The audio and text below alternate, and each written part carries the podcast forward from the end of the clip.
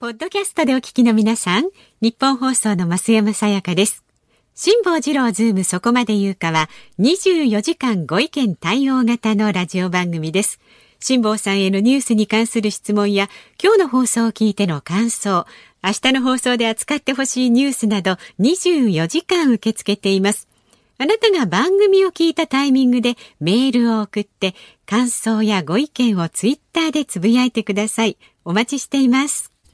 1月11日月曜日成人の日時刻は午後3時半を回りました FM93 AM1242 日本放送ラジオでお聞きの皆さんこんにちは辛坊治郎ですパソコン、スマートフォンを使ってラジコでお聞きの皆さん、そしてポッドキャストでお聞きの皆さん、こんにちは。日本放送の増山さやかです。日本放送、辛坊治郎ズームそこまで言うか。この番組は月曜日から木曜日まで冒険心あふれる辛坊さんが無邪気な視点で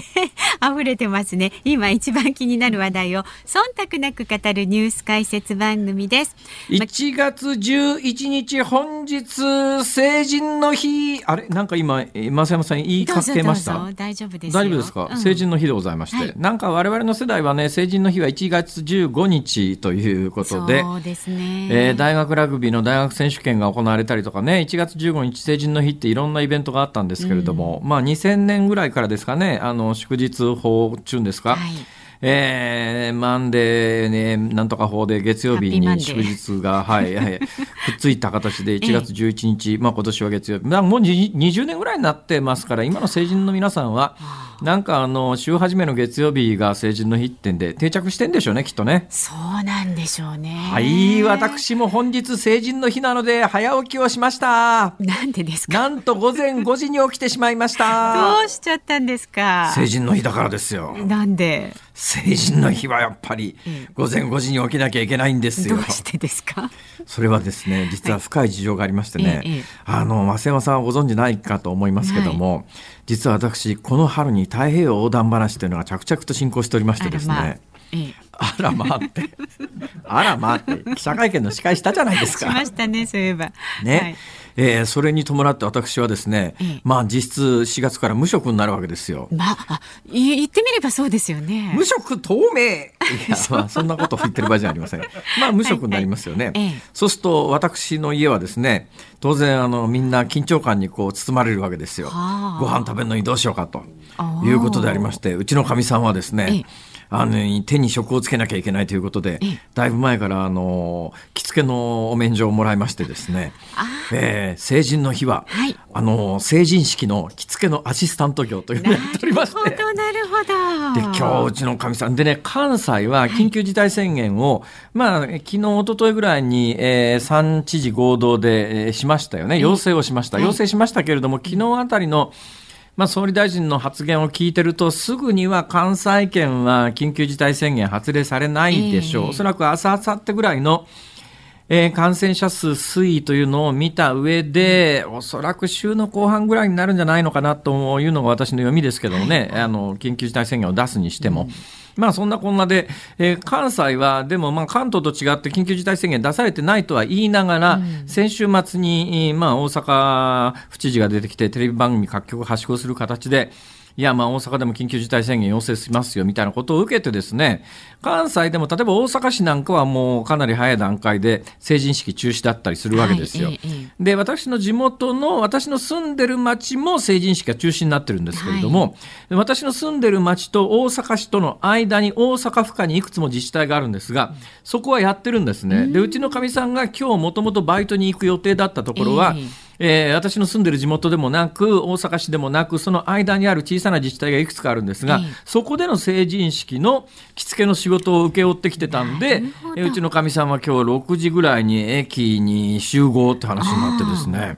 でまた寒いじゃないですか。うで、ね、うちのかみさん朝の早くからね、この4月から無職になる私の代わりにですよ、一家の大黒柱を買って出て、着付けで飯を食うと、ね、頑張って働きに行くということで、どうも今年アシスタントに行くと、来年からはアシスタントじゃなくじゃなくて、本番が担当できるんじゃないのかっていうようなこともあって、今年のアシスタント業はどうしても行かなきゃいけない。はいぶっちゃけ言ったってね。まあ大した金にはならないと思うんですけども、でも奥さんがそうやって頑張っていこうとするわけですよ。で奥さんがね、えーこの春から無職になる夫に代わって アルバイトで頑張って稼ごうということで、はい着付けの成人式のアシスタントに行こうというんで偉いじゃないですか。はい、本当ですよ。ほいで私あのその5時ぐらいから起きてですね、えー準備体操をしてですね 車を家の前まで出して、はいで駅まで行くうちのかみさんを車で送ってたんですよ。優しい偉いでしょ旦那さんですね。そうなんです。そいだもんだから私今朝5時から起きてんですよ。まそいでええ車に乗っえてえびっくりしました。私ねあの結構冬場にこう車乗ってうわ車って冷えるじゃないですか、はいはいで外で止めてる車の中で車乗って冷えって寒いと思ってエンジンかけるとうちの車は温度計ついてますからええ車外気温計っていうのが出るわけですよ。でこの車外気温計でまあ、1度とか2度、3度は結構頻繁にあります。で、最近もありますし、まあ何年も乗ってても、その1度、2度は結構冬になると結構、あなんだかんだ言いながらあるんですよ。ところが今日は、うちの車で初めて氷点下見ましたね。メーターパネルにマイナスってのが出て、えー、マイナスなんだ。外気温マイナス0.5度。ちなみに今日の大阪の最低気温は、午前5時にマイナス1度を記録しておりますから。あ、だからまあ、はい、大阪全体でマイナス1度、ちょっと緯度の高い、緯度の高いっていうか、緯度は一緒ですけども、えー高い、高さの高いところでは、おそらく3度、4度みたいなところも、関西圏でも結構あったんじゃないのかなということで、寒いんですよ。その上ですね。えー本来ならば番組冒頭でご挨拶をしてもいいんですけれども、もう皆さん、ラジオをお聞きの皆さんは先週から引き続き、はい。えー緊急事態宣言の関東地区1都3県発令に伴って、はい。えー私が大阪からのリモート出演ということになっているのはご存知の通りだろうと思います。冒頭から聞いてらっしゃるとですね、この音声システムが非常にいいもんだから、大阪からのリモートだとは全く気がつかない方多いと思います。そうこれ業界でもね、結構話題になってまして、うん辛坊さん、あの日本放送リモートでやるときに全く違和感ないですね。スタジオにいるのとラジオで聞いてると分かんないですよっておっしゃるんですけど。そうですよね、聞いてるだけだとね。ですよね。うんで、私は実は目の前にスカイプの画面がありましてね、パソコンの画面があって、そのパソコンの画面に、なんかすごい素敵なあの白いハイネックのセーターを着てる増山さんが映ってるんですが、増山さん、そのハイネックの白いセーター、はいすごいお似合いです。あら、ありがとうございます。辛坊さんもなんかボ、ボアじゃなくて何？あ、いや、これただのあの、中にパーカーを着て。あ、パーカーです。パーカーのダブル、ダブルパーカーです。あら、ちょっと全然違いますけどいいですか？自慢させていただいて。これ何の変哲もない、はいはい。私が着てる、えーナイロン生地の安物っぽく見えるパーカーを多分今そう思いましたよね。今言いよどんだらそういうことでしょ？そんなことないですよ。んかいつも割と最近私ね、モフモフしたものを着てるのになんか今日つるんとしたナイロンのパーカーみたいのを着てて、なんか随分安そうで寒そうなもん着てるなと思ったでしょそう。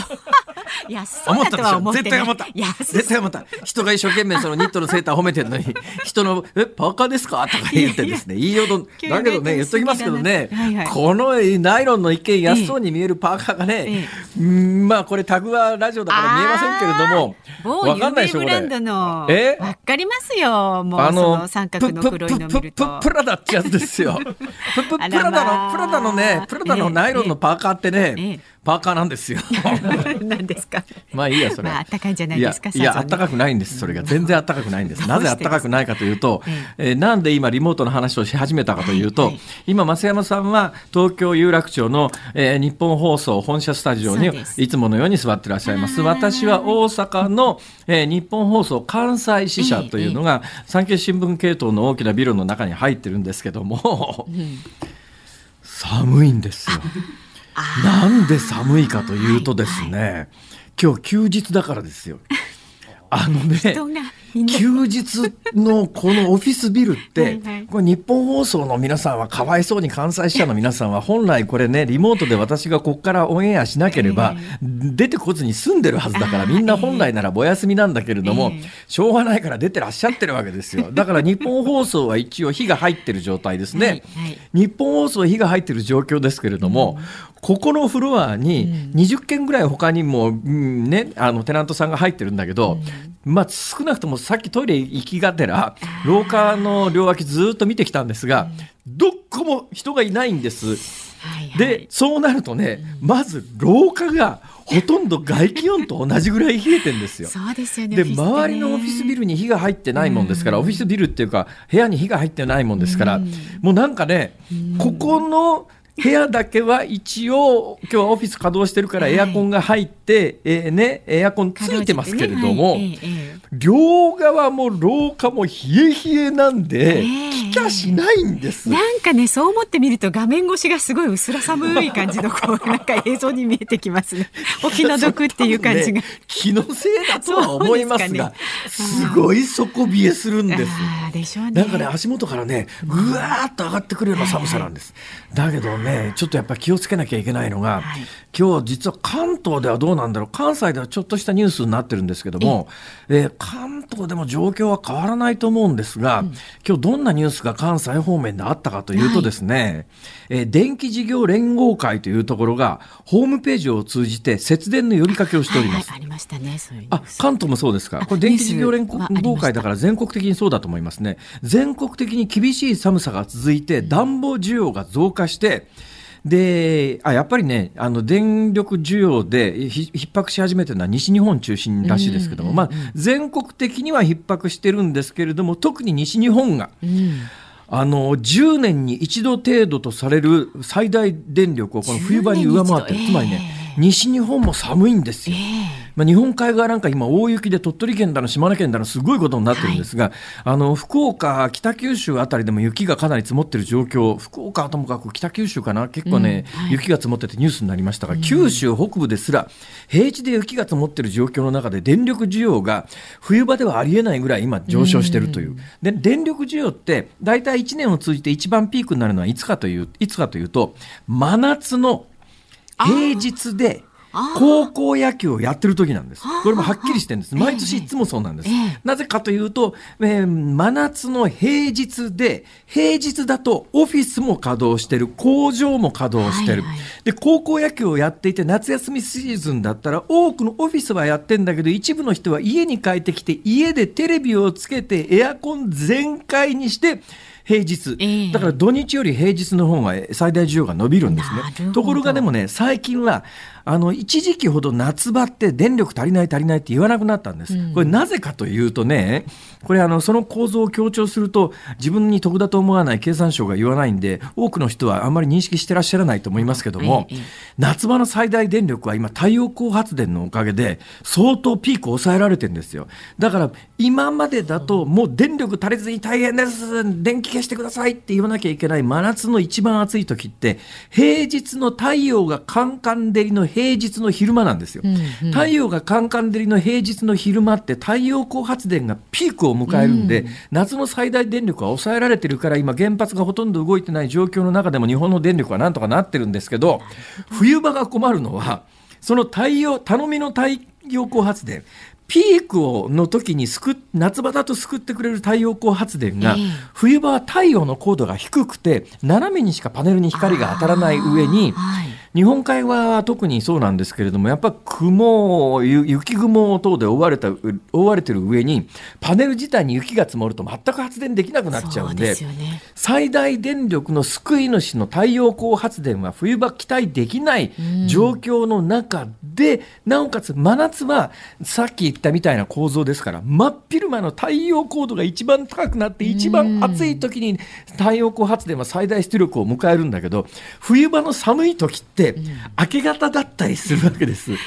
明け方で太陽出てませんから太陽光発電は発電力ゼロの状況の中で最大電力を迎えるんでこれで一気に電力が逼迫するという構造ですから。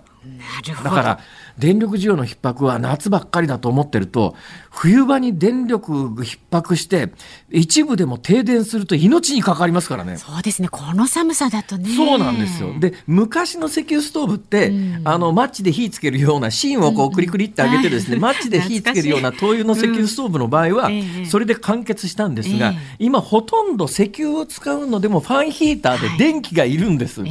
で、電気のいるファンヒーターで電気が止まったらどうにもならないですから。本当ですね。だからちょっと冬場にね、実はこれ電気非常に危険だという状況の中で、うん、だけど電気を抑えて投資してしたり病気になったりしたら意味がないですから、うん、まあ、あの暖かくしつつもでもやっぱりちょっと電力需要が逼迫しているということは知っておかれた方がいいだろうと。まあ、無駄に使わない、ね、はい、というのを今朝ですね5時から起きていろんなことを考えてこの時間に至る。なぜそうなったかというと私が4月から失職をしてですね うちのかみさんが一家の大黒 話。あもういいですか？もう十分承知いたしました、話これ以上すると私これから家帰れなくなるあまりねそうですよ。出現しないように今日はじゃあよろしくお願いします、ねはい、いやいやそんなことないですよ。私はうちのかみさんにおんぶに抱っこで生きておりますからはい、そうですか。はい、ではまず今日の、えー、株と為替の値動き。今日はですね、東京株式市場日経平均株価成人の日のためお休みということで、為替相場現在1ドル104円20銭付近で取引されています。先週の木曜日のこの時間と比べますとおよそ1円円安となっています。辛坊治郎ズームそこまで言うか。この後は週末のニュースを振り返るズームフラッシュです。そして4時台には評論家の石平さん、この有楽町のスタジオにご登場です。春節を前に新型コロナの感染が再拡大の中国について解説をしてもらいます。5時台は関西地方での緊急事態宣言の再発令の行方について考えます。番組ではラジオの前のあなたからのご意見をお待ちしています。メールは zoom zoom アットマーク 1242.com 番組を聞いての感想はツイッターでもつぶやいてください。ハッシュタグ漢字で辛坊治郎、カタカナでズーム、ハッシュタグ辛坊治郎ズームでつぶやいてください。日本放送辛坊治郎ズームそこまで言うか。この後は週末のニュースにズームします。日本放送辛坊治郎ズームそこまで言うか。このコーナーでは辛坊さんが独自の視点でニュースを解説します。まずは先週末から今日にかけてのニュースを1分間で紹介するズームフラッシュです。茂木外務大臣は9日、元慰安婦への賠償判決をめぐり、韓国のカン・ギョンファ外相に電話で抗議しました。またソウル中央地裁は予定されていたあさっての判決日程を取り消し3月24日に弁論を再開することを発表しました。ツイッター社は9日暴力行為をさらに扇動する恐れがあるとしてアメリカのトランプ大統領の個人アカウントを永久凍結したと発表しました。大相撲の佐渡ヶ嶽部屋に所属する序二段の琴貫鉄が9日自身のツイッターを更新して新型コロナの恐怖を理由に引退することを発表しました。新型コロナで外出自粛が求められる中自宅で手軽に調理できるスパゲッティの昨年の輸入量が過去最高を更新しました。新潟や北陸を中心に先週の7日から続く大雪のため全国で亡くなった方は今日午前現在で11人です。また明日12日未明に東京で初雪の可能性があり注意が必要です。総務省統計局によりますと今年の新成人は前の年と比べて2万人多い124万人です。静岡県焼津市では車に乗ったまま式に参加するドライブイン成人式が行われるなど新型コロナの感染対策が行われました。えー、今日成人式を迎えた人たちは、まあ、成人式中止になってますからそれは象徴的な意味で成人式を迎えたという言い方ですけれども、はい、えー、124万人ということですけど、うん、知ってますか？今までで一番多かったのどのくらいか。246万人ですからね。戦後のベビーブいわゆるベビーブーマー、日本でいうところの団塊の世代という皆さんが成人をした時には今の成人の皆さんの倍の人数いたわけで,、でこの皆さんは今どうなってるかというとこの皆さんは私より年上ですから、うん、えー、続々今75歳以上の後期いわゆる一つの後期高齢者にこれからどんどん突入していくという時代を迎えるわけで、うん、本当に成人の皆さんかわいそうだなと思いますよ。だって私ね、なんだかんだ言いながら冒頭ですね、うちのかみさんがこの4月から無職になる私に代わって働かなきゃいけないから着付けの あのバイトをしてるって話を ね、してるじゃないですか。でもまあ言うや、まあ多くの方はですね、冗談だと思って聞いてらっしゃるって、私もまあ冗談めかして言える背景には、この4月から私は65歳ですから、えー厚生年金満額支給になるわけですよ。ええで厚生年金満額支給になるということは、年金制度が破壊されると困ります。だけど年金制度が破壊されない限り、私は死ぬまで年金もらい続けることが確定するわけです、この春から。はい。で65歳になったら死ぬまでですからね。80歳で死には80歳だけど90歳まで生きりゃ90歳まで、100歳までいったら100歳まで。途中で減額されることなく。ね、システム的に。減額されることなく65歳でもらい始める年金を生涯もらい続けられるという、これ誰が一体払ってるんだというと今の高齢者の皆さん本当に勘違いしてらっしゃいますけども俺らが長い間あ現役時代の時に払い続けた掛け金を老後もらってるんだとこういう認識の高齢者が多くてだからブーブー文句言うんですけども完全な勘違いですからね。年金システムってそういうシステムになってませんのでだから私がこの4月からもらい始める年金というのは、これから成人、今日まさに成人式を迎えた124万人より上の皆さんの現役世代の皆さんが、毎月毎月払ってくれる年金を私たちは受け取るわけですから。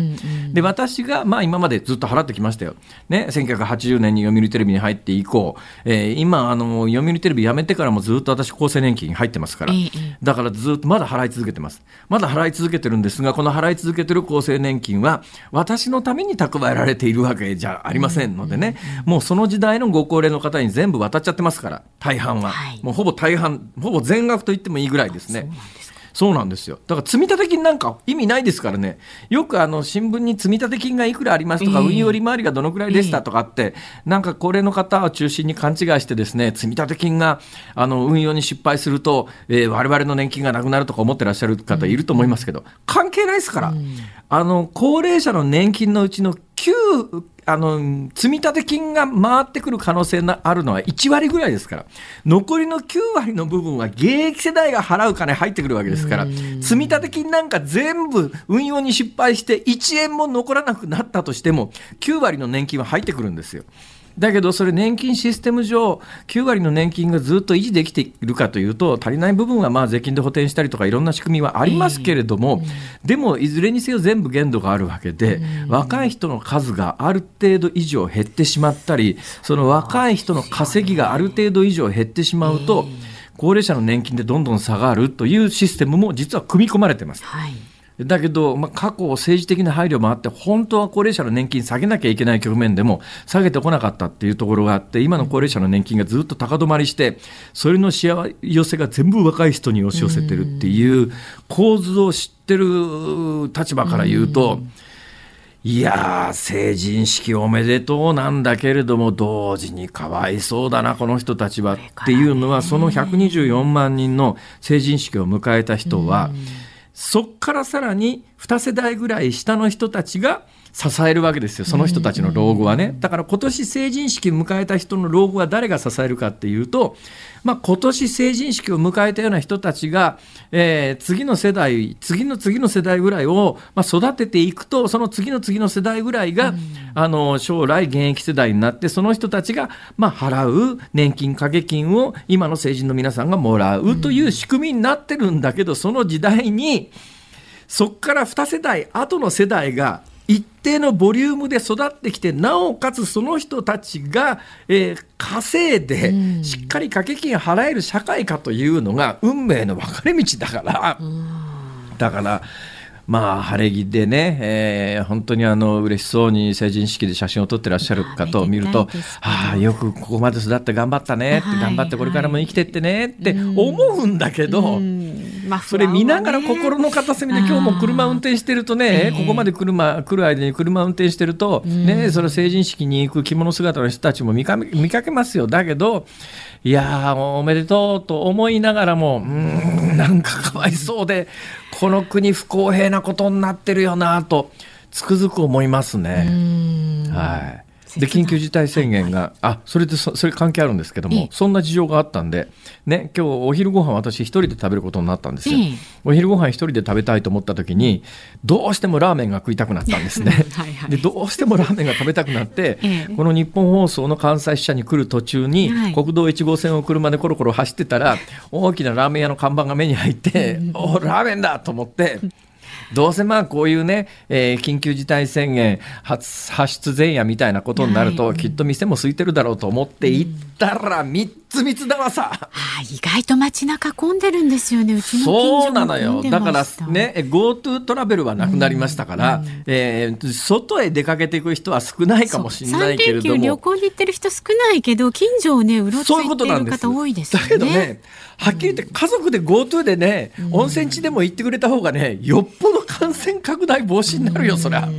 家族単位で移動してる分には。で、家族単位で移動するのをやめて、子供は子供で勝手に集まって、その辺で飲みや、飲み会だとかっていうことになると、よっぽどそっちの方がリスク高いだろうっていう話なんだけど。若干増えてるような気もしました。いや、で、やっぱね、若い人感染増えてるっていうのがね、やっぱ今回大相撲で、えー、787人、集団検視、うん、昨日から大相撲始まりましたから、で、大相撲昨日から初場所始まる直前に集団検診して、相撲協会はもう何人もあの去年から相撲部屋の感染出て、白鵬も出たからもう出ないだろうと多分思ってたと思いますけど、そうなんですかね。878人調べて5人力士が出て、結局力士65人出場濃厚接触者で停止って、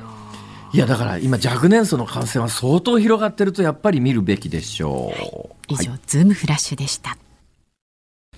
1月11日月曜日時刻は午後4時を回りました。大阪梅田の日本放送関西支社から辛坊治郎と。東京有楽町日本放送のスタジオから増山さやかでお送りしています。メールをご紹介します。はいありがとうございます。平塚市にお住まいの匿名探偵平塚市って神奈川県ですよね。あの七夕で有名なところですよね。そうですね日本三大七夕って知ってます、うん日本三大七夕、えー、まあ、大体こう三大七夕というと思い浮かぶのは一番最初は仙台ですよね、うん、宮城県の。ね。ね。でもう一つ神奈川県の平塚の七夕有名ですよね。だけどね三つ目って曖昧で。うん。あの私の育った埼玉県の入間というところでは、入間川の七夕というのを日本三大七夕の一つって言うんだけど、ね、結構盛大に、ね、私はそう思って心から信じ込んでいて大人になって、はいはいうん、あれ？仙台平塚は有名だけど入間川の七夕はそれほどでもないんじゃないかと。ごめんなさい。途中でした。どうぞ。メールを続けてください。えっと匿名探偵さんです。一昨日徳さんが徳光さんがねご自身の番組徳森歌謡サタデーサタデーで辛坊治郎さんから年賀状が届いたと紹介していました。家族揃って和服姿で写っていて奥様とお嬢さんがなかなかの美人だと徳さんが褒めてましたよというねいやあのね徳さんから私も年賀状いただいたんですけども、えー、その年賀状にですね、はい暇、暇じめ人間って書いてあるんですよ。これ、ああ、新しい言葉で確かに徳さんにぴったりだなと思ってですね、不真面目じゃなくて非真面目なんですね。非真面目なんですよ。はいはいはい、不真面目と非真面目はどこが違うかと言われると微妙ですけど、ニュアンスはなんとなく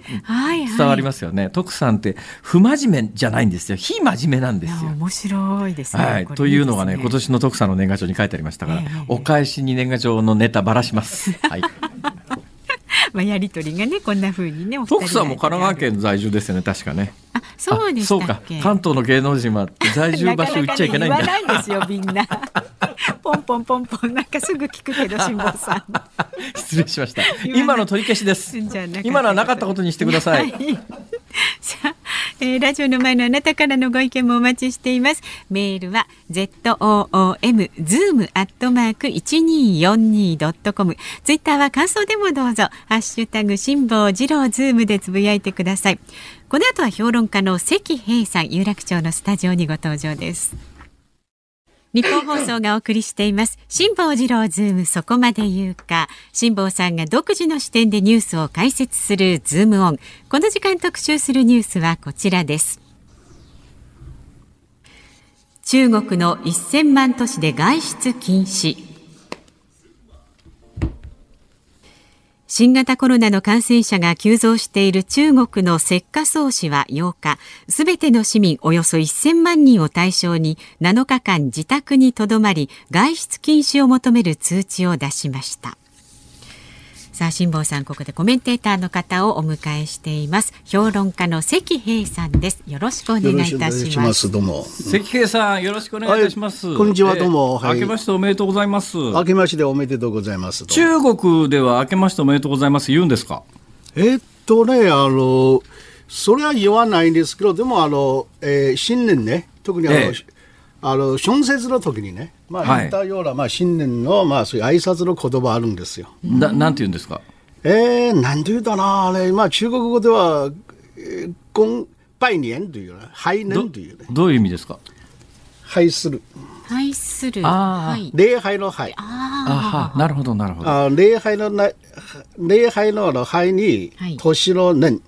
はい年といえば、なるほどなるほど明けましておめでとうっていう。それってあの春節の時に言うんですね、春まあ、中国の旧正月、今年春節は2月12日ですよね、うん。中国で春節っていうのはどのくらいの位置づけなんですか、日本のお正月とち雰囲気違うんですか？そうですね、まあ、実際はまあ日本の正月と同じようなものであって、元旦はまあただ年がまあ新しく始めたということで、しかし中国人にとって1年間、一番ね、はい。あの大きな行事はやっぱりあの春節、旧正月というのは、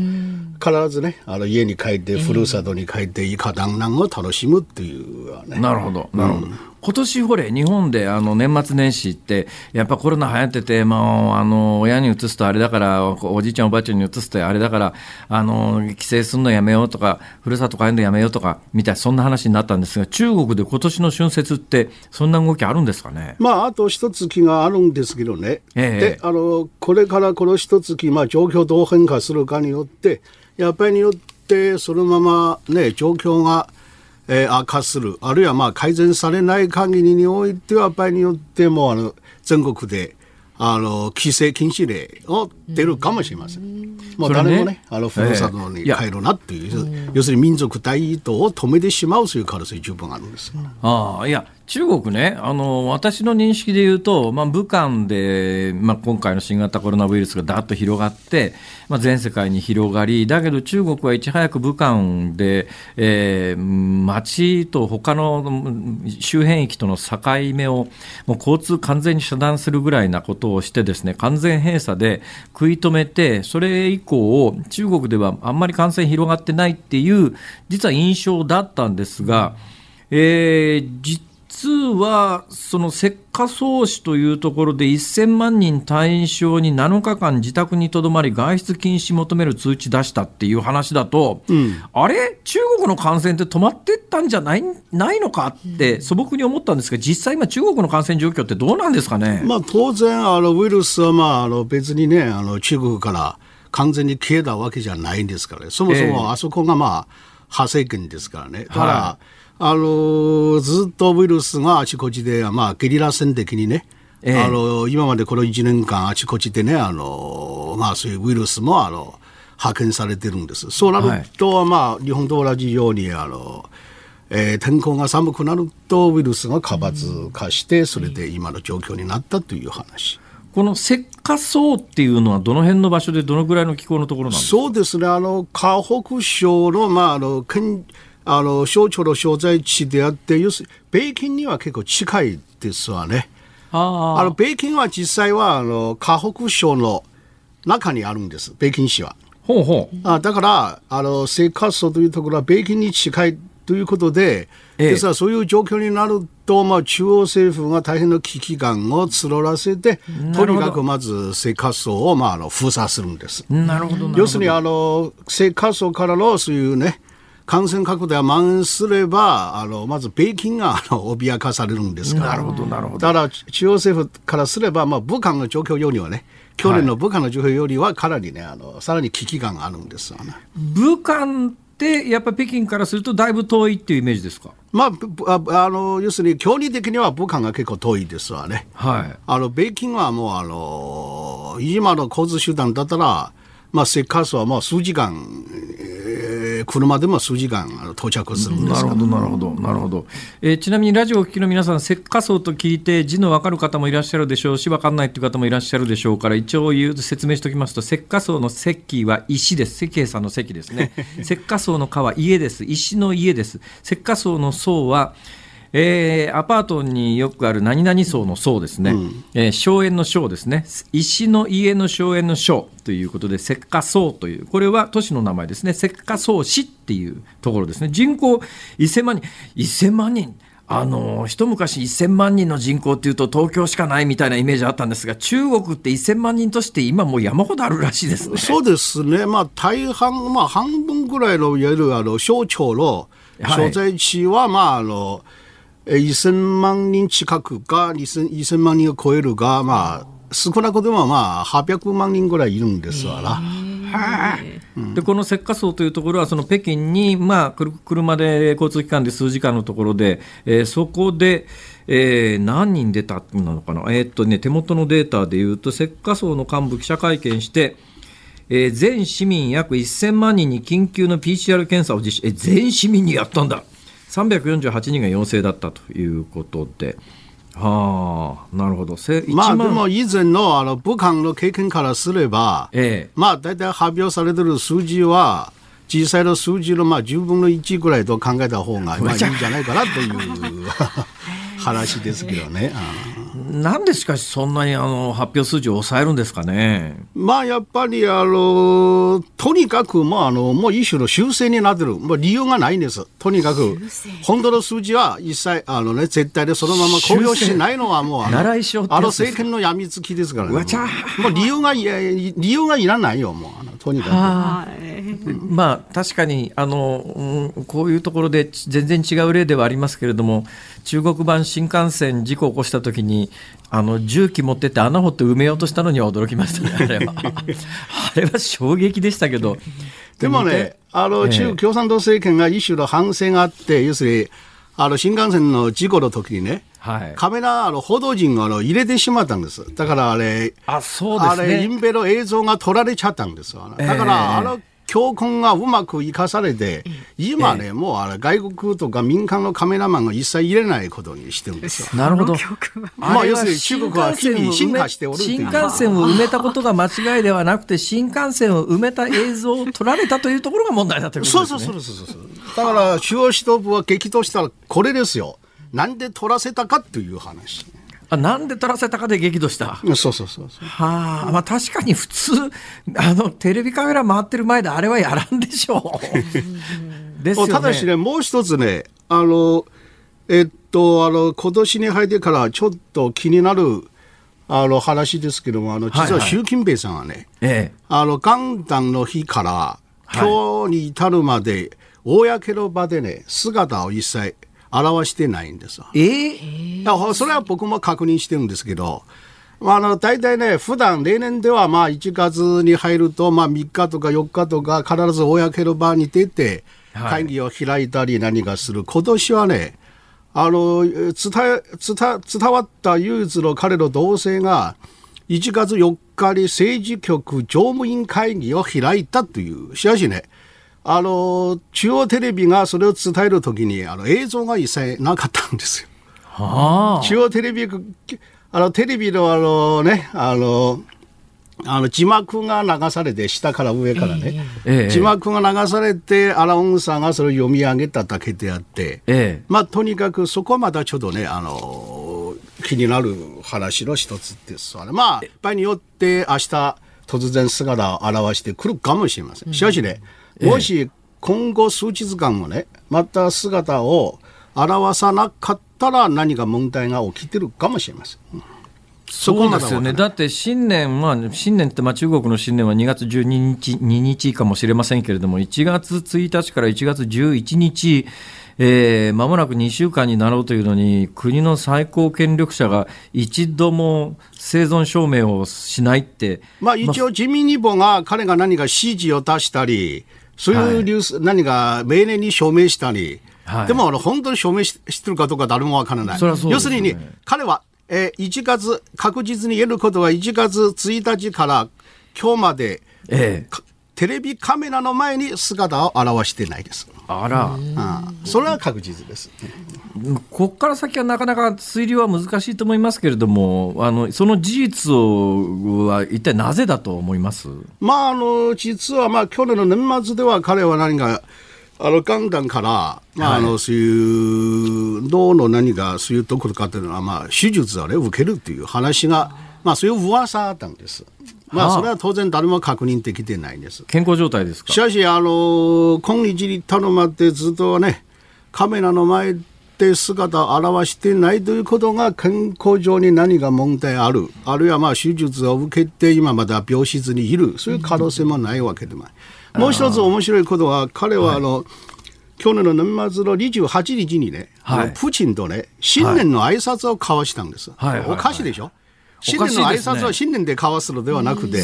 年末の28日で交わすのは、ちょっとあれも気になるんですわ、ね、あでも、となると、今、関係さんの推定でよく分かったんですけども、えー、つまり予定の立つ表に出てこられない理由ということになると、病気治療、手術その他のためにもう入院することが分かってるんで、先に新年の挨拶を済ましといて、今、病院で何かのえー、治療を受けているっていうのが一番わかりやすいシナリオですよね。そうですわね。そういう可能性十分あるんです突然なんか倒れたとかってんじゃなくて、前々から分かってるスケジュールで、そうそうそうそうそうそうですそうですそうです。ああ、はは、だからまあ、関先生さんがおっしゃるように、あと数日経つと、まあ、まあ、本人は退院とは言わないでしょうけれども、実際は退院をしてきて、元気なところをみんなに見せるそうです、あれ、まあ、中国のあの移管したやり方からすれば、はい、あと少なくてもあの今週中にね、彼が姿を見せないとかなり大きな政治的不安が起きるんですわな。なるほどね。もし元気であればですよ。はいはい。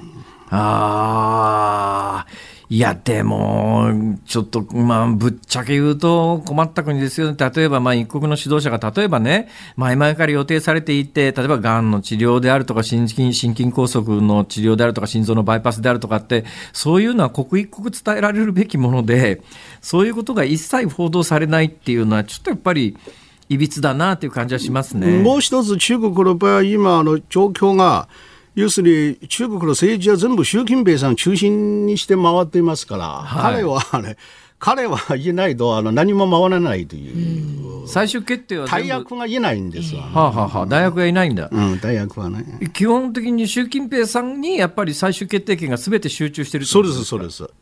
あの彼のまあ鶴の一声なければ、下が何も動かないんです。結構あの個人独裁が今ちょっとやりすぎて、昔は中国はまあ主席と首相が二人三脚でね、いろんな問題に当たるんですけど、最近はまああの首相の二国境がほとんど何の権限もなく、まあ全部、まあ習近平さんの一人部隊みたいなという。だから、あの習近平がもし病室に入ると中国の政治が止まってしまうというような。なるほどね、うん、あの毛沢東の時代でもやっぱり主席の周恩来さんって相当な力ありましたもんね。毛沢東が、ね、結構気楽の独裁者であってあの毎日ねあの古本を読んで何が。まあ適当に遊んでいて、あの、すべての仕事が周恩来がやってくれるんですわな。今の習近平には、そういう周恩来的な存在がいないんです。ええだから結構しんどい独裁者ですよ。何でも自分でやるしかなきゃいけないんだ。それは確かにしんどかろうな。それだけど、じゃあ習近平さんのあの許可を得ずに、再再可を得ずに、何か勝手にやって、後でじゃあ激鱗に触れて、偉い目に遭わされるってことがあるあり得るからみんなビビってるってことですよね。そうですわね。まあもちろん、あの、普通の通常の仕事は別にね、あの一時彼のあの指示を、まあ、あの仰がなくてもいいけど、うん、でもね、大事なことが彼の判断がないと何もできないから、まあ、そういう意味では結構、あの体制そのものが結構問題ですわ。なるほど。さあ、その中国ですけれども、今年は、えー、節目の年で、今年の7月に中国は共産党創立100周年ということになります。これは中国にとってどのぐらい重みのある話なんですか？いや、中国国民にはあまり関係ない話や。共産党お前たち家庭にあの、党を作って100年経ったそれだけの話であって、しかし共産党にとってそれ大きな話ですわな。中国共産党の100周年ってかなり大きなイベントってありそうなんですかね？いや、あの、もちろん大々的に、あの、今年の7月1日には、まあ、いろんなイベントね、おそらくあの、7月1日前後、いろんな、まあ、国家的、まあ、イベントをやるんですけど、しかし、やっぱりね、何かそれを、100周年を飾る、ね、そういうような、えー、業績とかね、うん、そういう結構、まあ、共産党が欲しいですわな。これ、100周年を機に何か新しい動きを出してくるってことはあり得るんでしょうか？まあ、今、時間的に言えば、あの、まあ、7月1日まで、まあ、まだ半年があるんですけどね。まあ、当然、中央指導部、習近平さんがいろんなことを考えてるんです。でも最近ね、例えば、あの、今まで習近平さんが、あの、力入れてきた、いわゆる、例えば一帯一路はね、まあ、ほとんど失敗に終わって、例えば今年の、えー、習近平さんのあの恒例のね、新年の挨拶あったんですの、今までですよ。毎年の新年の挨拶の中で彼は必ず今年まだ一帯一路頑張ろうという抱負を語るんですけど、ええ、今年の新年の挨拶からね一帯一路という言葉自体が消えてしまったんです。あらま。要するに自分自分の手で自分の看板をあの取り下げてしまったというようなことになってるんですよな。あいやそれでね中国で最近ちょっと気になったんですがこれ今日か昨日ぐらいのニュースだと思うんですけどもあの海洋中国の海洋法1980年代の前半にできた法律を大幅に改正して領海内普通領海内であっても船というのは無害通行権といってあの海面に浮かんで旗を立ててる場合には自由に航行できるというのが国際法の原則なんですが今後あの中国の海洋法に基づくと、えー、領海内で国際法上は無害通行権を主張する船であっても、えー、あの止めて検査ができるみたいなことに法律変えるみたいなことが今日か昨日かなんかのニュースにあったんですがそうなるとこれ例えばまあ中国はあの尖閣エリアというのは自国の海だというふうに主張しているわけで、えー、尖閣エリアで漁船を止めるとか、まあ、海上保安庁の船を止めるとかっていうようなことも中国国内法ではできないことはないという状況になるこれかなり怖いなと思うんですがえここういったものも含めて最近の中国の動きをどう見てますか？あの私はね、まあ、去年の,、まあ、あの秋くらいから今年にかけて結構あの習近平政権は戦争のことを強く意識し始めてるということですわね。あの例えば海洋法の改改正も沿ってあるし、またあの国防法もね、最近まだ新しくあの改定されて、はい、あのあるいはまあ習近平さんは、まあ、例えば今年入ってから1月4日、まあ、本人が本当に署名したかどうかわからないですけど、あの人民解放軍に対してあの要するにあの軍事訓練のまあ開始をまあそういうあの指示する命令するというあの第1号命令、2000習近平さんが2021年に出した第1号の命令が人民解放軍にねあのいつでも戦えるようにまあ訓練しておこうというようなまあ話であってあるいはまあ8日にはねあのロケット部隊がまだそういう映像をね中央テレビ局で流して、まあ、我々がすごいぞというような、まあ、話、あるいは例えばあのコロナ関連ですけどね、今、中国で面白いことに、例えばどこの都市でもですよ、ええ、あの感染者数1例、1例ぐらい発見すると、この地方が直ちにあの戦時状態を宣言するんですよ。今、中国国内で一番よく使われている戦時状態という言葉。うん、本当に戦時状態ですよ。あのたた戦争する時の状態状態というね、あの、えー、結構、まあ、私は結構違和感を感じるんですわな。えー、とにかく、あの、徐々にね、中国国内で、まあ、いつでも戦争できるようなそういうムードは、まあ、あの、頂上に出来上がっているという感じもするんですわな。うん。あのね、この間ね、私、あの、土曜日の朝やってる番組のプロデューサーと話をしてて、そのプロデューサーが辛坊さん、気がついてますか？って何？って聞いたらですね、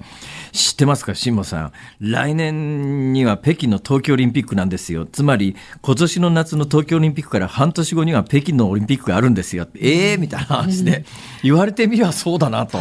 これ、今のあの中国における感染状況だと、来年の北京の東京オリンピックって、これは必ずやるでしょうね、きっと。いや、あの、とにかく、まあ、あの、メンツをかけてどんなことをやあっても、まあ、やることをやるんですよ。あの、ええ、まあ、まあ、あの、来年でね、え、まあ、中国からすればワクチンも、来年の今頃になればワクチンも結構、あの、すでにね、あの、ちゃんとね、あの、普及してるし、あの、みんな打たれてるしやな。まあ、まあ、とにかくやることはやるんですよ。ああれ、それは中国にとって、って国威発揚のまあ絶好のチャンスですから。うんとなると、もう1年後に迫ってる北京オリンピックに関して言うと、もう今、着々と準備進んでるって感じなんでしょうね、きっとね、ほとんど報道されてないですけどね。インフラとか、インフラの整備とかね、結構進めてるところです、えー、だから今年東京オリンピックやるのかやらないのかって、今、結構日本では議論になってますけれども、その半年後に東京オリンピック、まあ、中止になりました、半年後に北京オリンピック開催ですみたいなことがないとは言えないよなっていうようなことを考えると、まあ、そういう可能性十分ある。今年から来年にかけて結構偉い年になりそうだなと思うんですが、えー、WHO のこの間調査団が行こうと思ったら、いや、ビザがみたいな話で、あの、門前払いで入れなかったって話がありますが、あれは、一説によると、うん、もうそれは一旦返すっていう出来レースじゃねえのかっていう話もあれば、で、あの、特に WHO の事務局長が起こったあたりはやらせじゃないのっていう説もあるみたいですけども、これ本当に WHO の調査を今後も拒否するつもりなんですかね、中国は。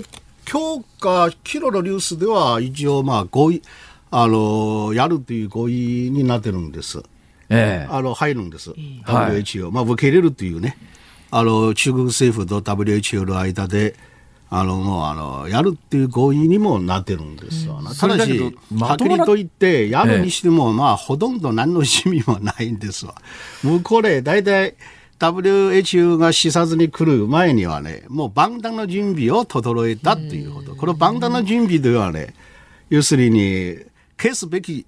証拠を全部消しておくという万端の準備やな。なるほど。ね、あのー、今年もよろしくお願いします。どうもどうも。はい。残念ながらなんか今年も世間さんに何回も登場して解説してもらわなきゃいけないようなことがいっぱい起きそうな気がするんですよ。いつでも呼んでください。はい、ありがとうございます、はい、どうもありがとうございました。評論家の関平さんでした。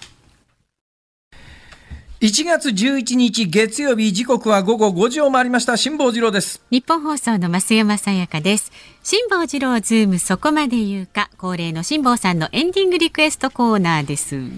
はいはい。あの、先週ですね、年の初め、まあ、最初の週ということで、元気になる曲ということで、うん、えー、ウルフルズ、広瀬香美、牧原、マッキーですね、はい、のりゆきさん、えー、等々で、木曜日には、あの、ザードの負けないでをお聞きいただこうと思ったら、はい、首相の緊急事態宣言の会見で飛んでしまいましたんで、え今週も引き続き、元気の出る曲特集ということで、はい、まずは先週木曜日に積み残しというか、おお聞き、えー、いただけなかったザードの負けないで、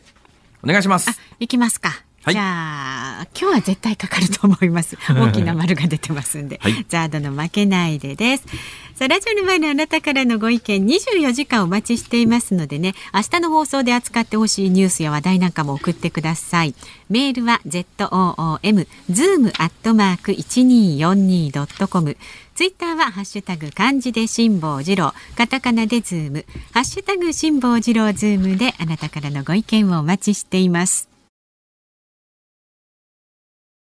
辛坊さんが独自の視点でニュースを解説するズームオン。今日最後のズームオンはこちらです。関西3府県の緊急事態宣言の再発令について、菅総理大臣が数日状況を見る必要があると述べる。菅総理大臣は昨日 NHK の番組に出演し新型コロナの感染拡大に伴い京都、大阪、兵庫の3府県の知事が政府に要請した緊急事態宣言の再発令に関して新型コロナ感染症対策分科会の意見も踏まえて数日状況を見る必要があると述べました。私なんか素朴にね、はい、えー、この間の1都3県の時にもそうですけれども、まあ、知事が出してくれっていうものに関しては、ほぼ自動的に総理大臣は緊急事態宣言を出しゃいいと思いますけどね、はい、えー、でもやっぱりあの国の権限ということになりますから、うん、その辺結構綱引きがあるのかもしれないですし、それともう一つ言えるのは、おそらくあの1都3県の緊急事態宣言の発令がなかったら、大阪府知事もこのタイミングで緊急事態宣言を出してくれとまでは言わなかっただろうというのは容易に想像ができます。というのは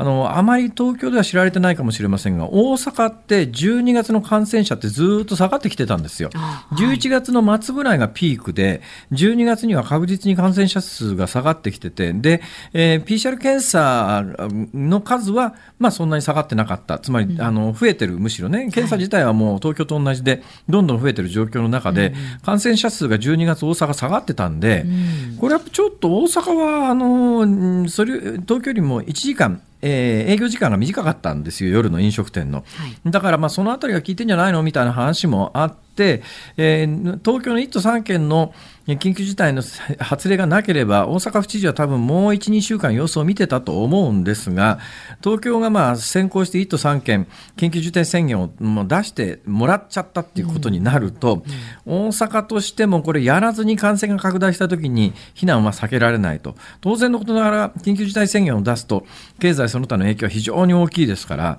えー、正直、知事としては出したくないんだけれども、もう政治的に東京プラス3県が先行して出されちゃうと、大阪も出さないわけにいかないよねっていうところが本音のところ。立場上。はい。まあまあ、政治的には出さないという選択肢はないというところになってる。うんはい、まあ、政府もそれは見えてるわけで、うん、出さなくて済むもんなら出さなくてもいいんじゃない？で、今後ですね、感染がどうなっていくかという一つのメルクマールというかですね、はい、関東は1都3県緊急事態宣言が出されている状況ですと、それ以外の地域は出されていませんと、まあ、大阪はちょっと12月に感染者が12月の段階で下がってましたから、ちょっと特殊な地域ではあったんですが、それ以外はちょっとずつ伸びてるという状況においては、関東とそんなに違わないよねっていうとなると、比較対象としてよ、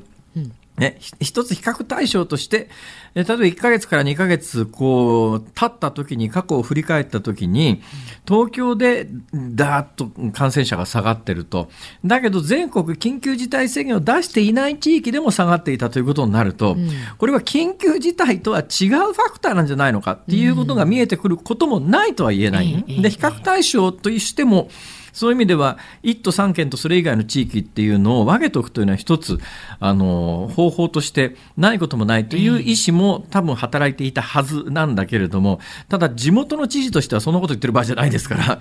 東京1都3県でもしこれ感染拡大が抑えられたということになった、1ヶ月後そうなっていたと。で、えー、大阪で緊急事態宣言は出さなかった。で、抑えられてりゃいいけれども、関西だけ、えー、患者が増えてると、感染者が増えてるという事態になったら、これ政治的に持たなくなりますから、だからまあ1都3県が先行して緊急事態宣言が出された段階で、えー、近畿地方も、うん、まあ政治家としては要請しないわけにはいかないという状況だったんですけども、数字的に見るとですね、大阪ってものすごく特徴的で、去年の12月ガーッと感染者下がってるんだけど、はい、今年に入って三が日明けてからガンと伸びたんですよ。ちょっとありえない感じの伸び方なんですね。えーえー、で、どのくらいありえない感じの伸び方かというと、はい、普通グラフの上がったり下がったりって、いわゆる感染症の専門家が描くグラフって滑らかじゃないですか。ところがもう明らかに突然上がったりしてるわけですよ。これなんでかっていうと、一つ考えられるのは、えー、多分政府が様子を見るって言ってる理由はそっちにあって、一つ考えられるのは、三が日って基本 PCR 検査場は大阪は空いてたそうですけれどもでも三が日ってなかなかそういうところに症状のない人とか熱が出てない人はわざわざ三が日に PCR 検査場に行こうと思わないわけですよ。ほいでまあ4日にえー、年が明けて仕事始めです。仕事始めの前に、じゃあ PCR 検査でも行っとこうかって、4日5日ぐらいに PCR 検査場にドーンと仕掛けた人のデータが数日遅れで出てきて、年明け一気に感染者が伸びたんじゃないの？と、単にそれは検査する人が増えたから、あのデータ上感染者が伸びたように見えるんじゃないかという見方もあるわけですね。えーこれ分かんないんですよ。それが分かるのは実は今週なんですね。だから、あ今日はまだ祭日だから分かりません。明日で、おそらく明日あたりの PCR 検査中のデータというやつが木曜日、金曜日ぐらいに出てきますね。で、木曜日、金曜日になって、去年の12月にガーッと大阪は下がり続けていて、新年の年明け1週目がガンって上がったけれども、2週目がやっぱり12月の傾向を引き継いで下がっているようならば、何も大阪緊急事態宣言出すことないだろうっていうことなんだけれども、ちょっとこれは分かんない